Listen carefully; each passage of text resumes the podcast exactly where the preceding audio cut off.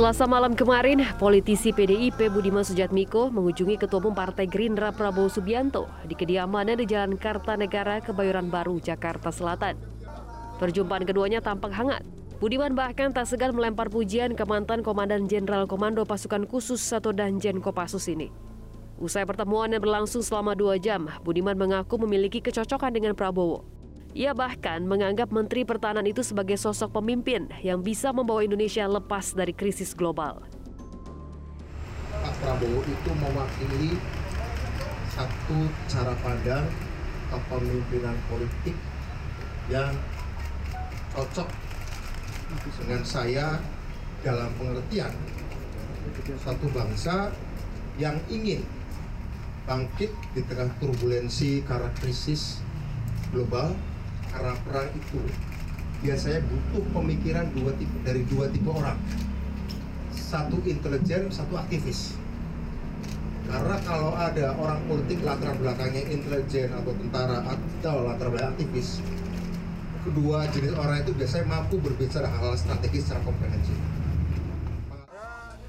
Sementara itu Prabowo mengaku dirinya dan Budiman pernah berada di poros yang berbeda saat masa Orde Baru. Ketika itu, Prabowo masih menjadi bagian dari militer, sedangkan Budiman seorang aktivis. Namun menurut Prabowo, rekam jejak itu tak menghalangi dirinya dan Budiman untuk menjalin hubungan baik saat ini.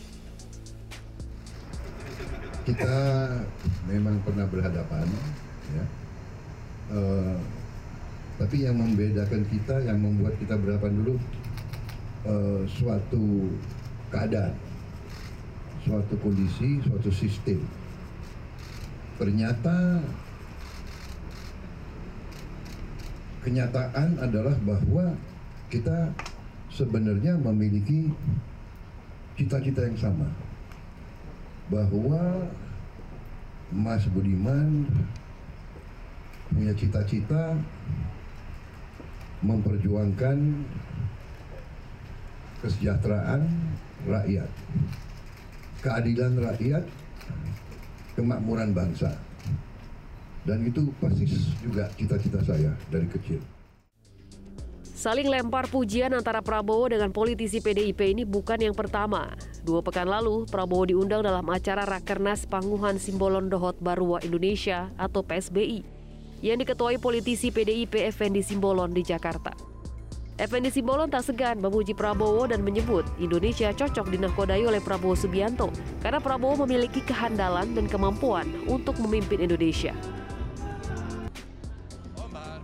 Serangkaian pertemuan politisi PDIP dengan Prabowo ini banyak dibaca sebagai keretakan di internal PDIP dalam konteks pencapresan Ganjar Pranowo pada Pilpres 2024. Namun, Ganjar Pranowo menyebut pertemuan Budiman dengan Prabowo Subianto tidak mengganggu soliditas timnya. Nggak dengar, sorry nggak dengar.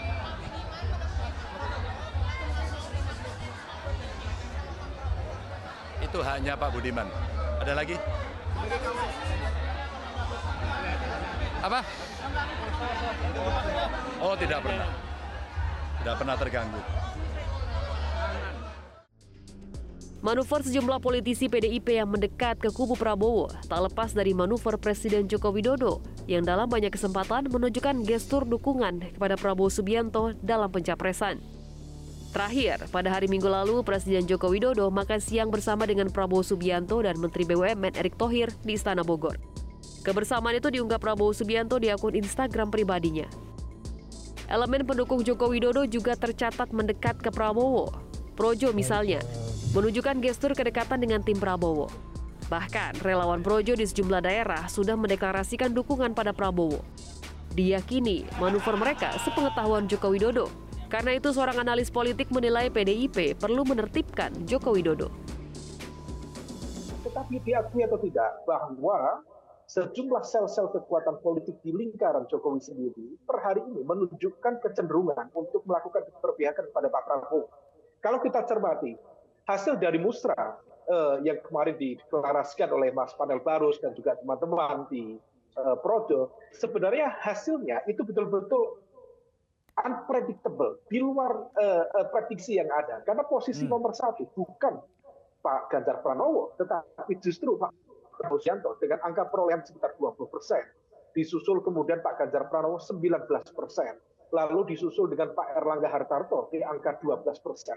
Memang betul selisih antara Pak Prabowo dengan Pak Ganjar hanya satu persen, tetapi secara psikologis menempatkan pada posisi pertama Pak Prabowo Subianto jelas menunjukkan keberpihakan yang cukup clear. Bagaimana arah orientasi dan juga preferensi politik dari sel-sel uh, relawan yang berada di luar konstitusi partai untuk bergerak. Dan semua itu patut diduga, Mas teman eh, teman-teman semuanya, bahwa itu atas sepengetahuan Pak Jokowi. Kalau terjadi pembiaran, secara langsung, secara perlahan akan terjadi penggerusan basis elektabilitas dari uh, basis pemilih yang dulu berada di PDIP. Nah, hal ini yang kemudian harus diantisipasi. Okay. Kalau misal memang betul tidak ada masalah uh, antara komunikasi dan antara PDIP dengan Pak Jokowi, harusnya Jokowi bisa ditertibkan Jokowi bisa kemudian dikanalisasi. Posisi Joko Widodo sebagai presiden membuat PDIP harus berhitung jika berniat menertibkannya. Karena itu, yang bisa dilakukan PDIP saat ini adalah menunggu momentum untuk mengambil tindakan.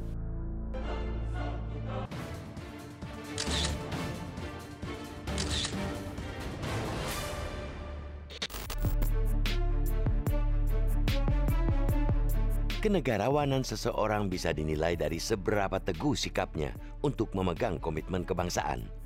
Bersikap atas kepentingan kolektif bangsa dan negara bukan sekedar untuk keuntungan pribadi atau kelompoknya. Dalam konteks demokrasi, seorang negarawan tidak akan terjebak sekedar urusan pilihan-pilihan politik praktis. Itulah perbedaan antara seorang negarawan dari sekedar politikus partisan. Negarawan memandang politik praktis sekedar sarana untuk mencapai kepentingan kolektif bangsa. Sikap inilah yang ditunjukkan oleh Presiden Joko Widodo dan Ketua Umum Partai Nasdem Surya Paloh melalui pertemuan. Pertemuan satu jam yang digelar di Istana Kepresidenan Jakarta. Meski berbeda pilihan politik, Jokowi sebagai kader PDI Perjuangan mendukung pencapresan Ganjar Pranowo pada pemilu 2024 dan belakangan memberikan kode-kode dukungan untuk Prabowo Subianto, baca pres dari Partai Gerindra, sementara Surya Paloh dengan Koalisi Perubahan untuk Persatuan mendukung pencapresan Anies Baswedan. Kedua sahabat lama ini, Joko Widodo dan Surya Paloh tak menjauhkan silaturahim. Pertemuan tersebut digambarkan penuh dengan suasana kekeluargaan oleh Surya Paloh yang mengaku sudah lama tak bertemu Joko Widodo.